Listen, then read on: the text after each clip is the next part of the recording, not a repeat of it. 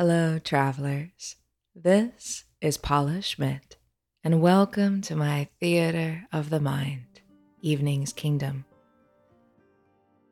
For today's episode, I have a thought exercise that came to me the other day.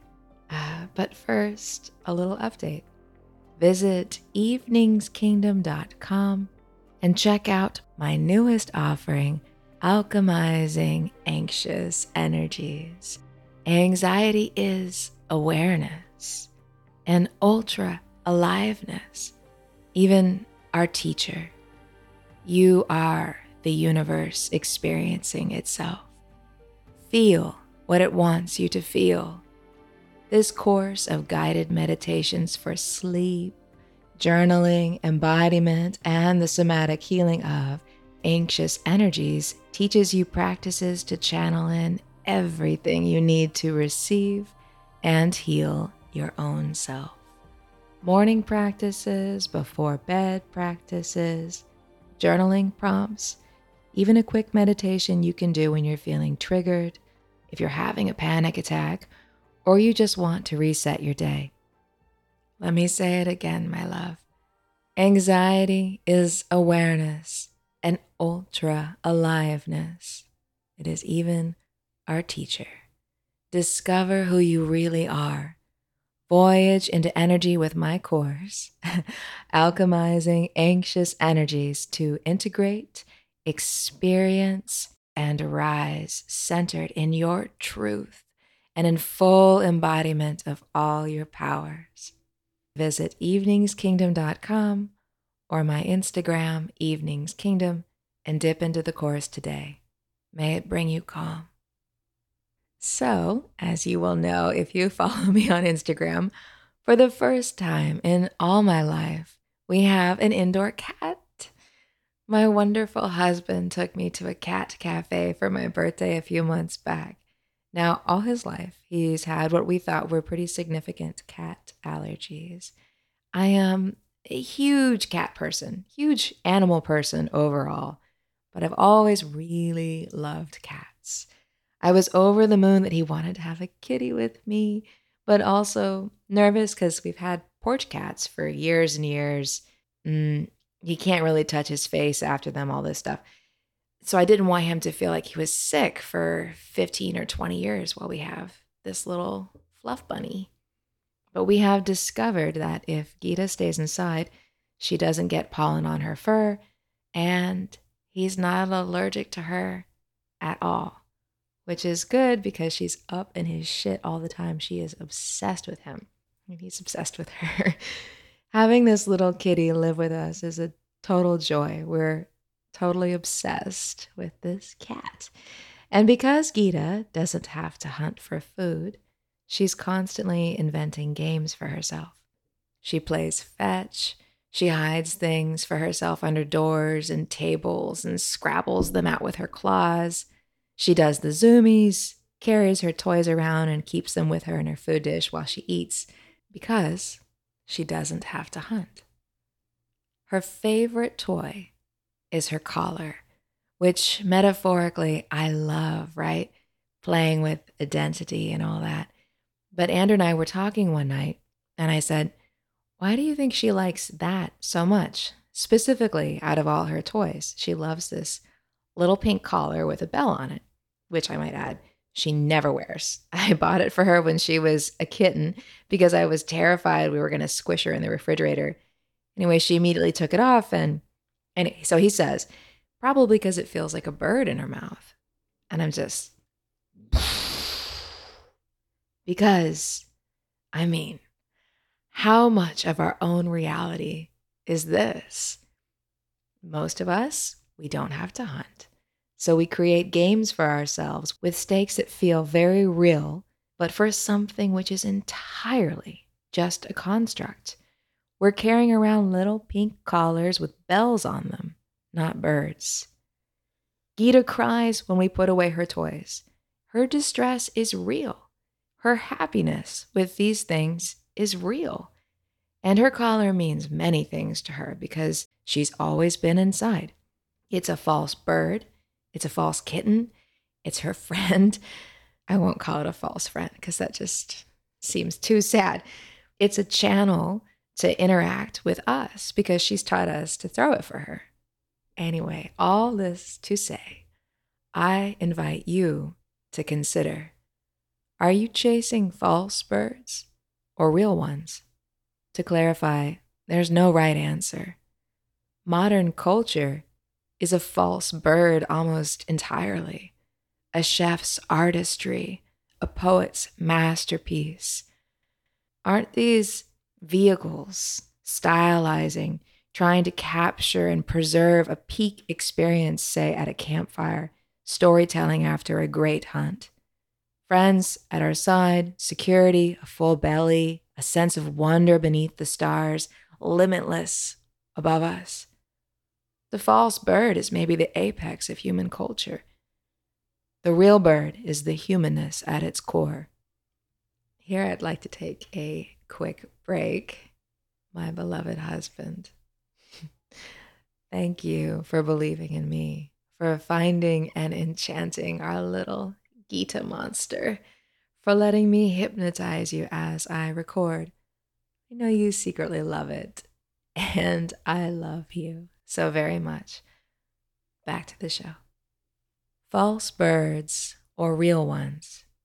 If you're chasing a false bird, can you replace it with another?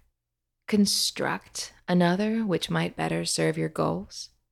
Put this another way What do you want to want? In order to enjoy your reality, your full present.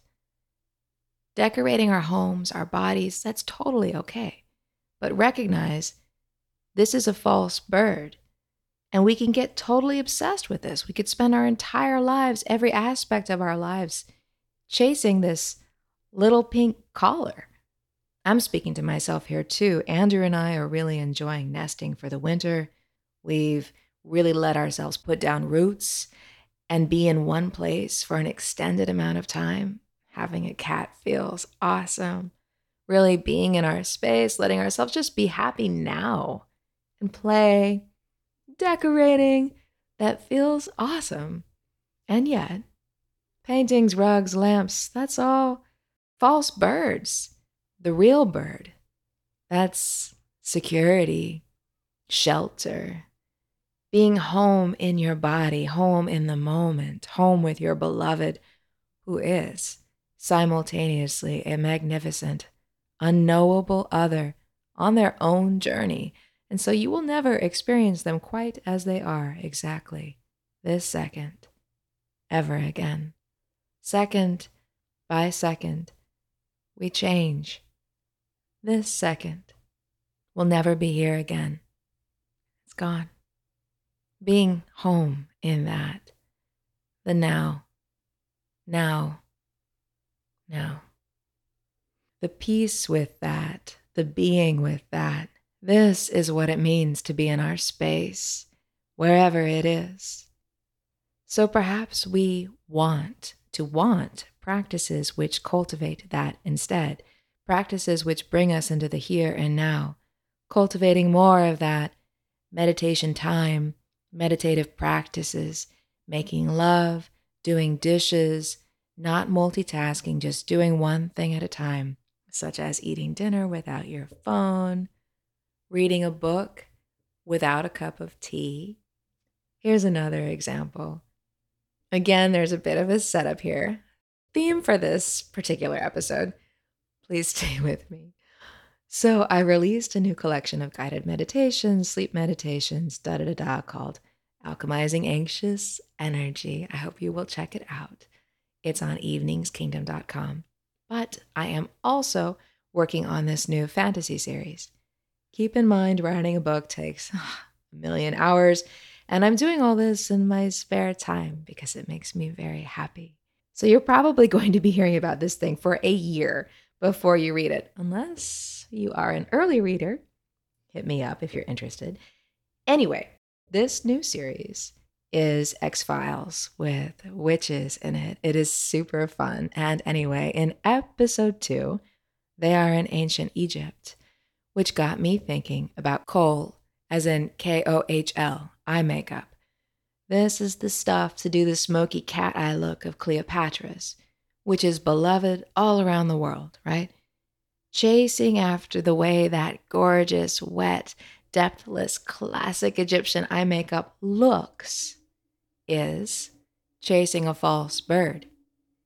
This is an ancient false bird, to be sure.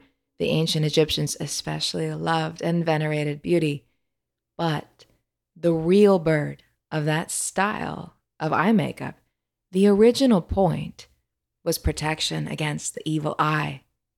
It's interesting to consider how so many things which are fashionable actually stem from romanticizing the only part we can easily see.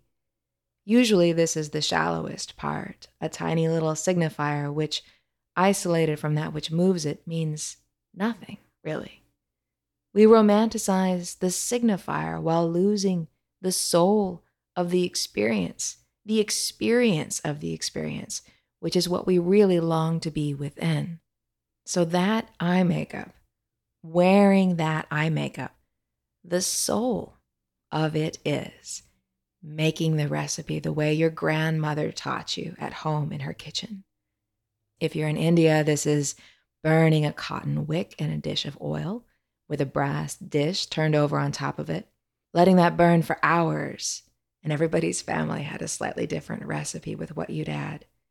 Then you scrape this suit into a little pot and apply it to your closed eyes with a tiny little sword. Protection your grandmother's prayers protecting you, and her own great grandmother's prayers way before that. It's you walking out into your day with this protection, with this braid into your past, braid into your future with your own ancestral line. For you will teach your daughters and sons the same recipe of love, beauty, and protection. That is the soul of the experience love and protection. That's the real bird. you can apply this to so many things. Let's look at storytelling. The root of storytelling. The real bird. What is it? Guiding a hero's journey, elevating, expanding, connecting that hero to all consciousness via ordinary and non ordinary realms. That's the real bird. A book in a bookstore. That's something else. That's a cat playing with her collar. Genuine joy, genuine happiness. But the real bird beneath the false bird is transcendence and nothing less. Maybe as you sit with this, you notice some things in your life are false birds that you don't even mean to have been chasing in the first place. Maybe you just started doing it out of habit. Get quiet and find the meat. What is the real heart of the experience? The soul. Be that. I hope you have fun with this. I should have said up at the top take out your journals. you can always re listen. This is Paula Schmidt, and thank you for listening. If you enjoyed this episode, please share it with a friend.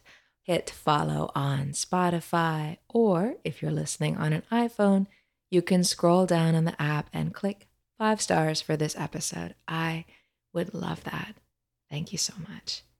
And if you love fantasy and Zen vibes, don't forget, please visit me at eveningskingdom.com for stories, guided meditations, and now this epic embodiment course with practices holding the channel for you to heal your own self and discover who you really are. I had so much fun making it, and I promise all these practices feel so good. Voyage into your deepest subconscious, meet your deepest selves, and heal.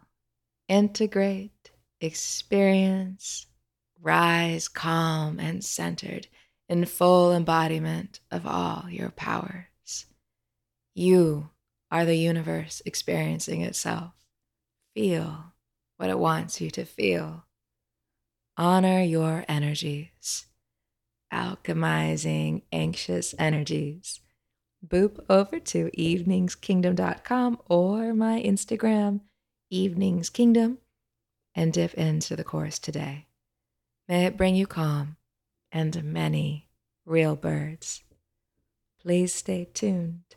More from me is just down the road.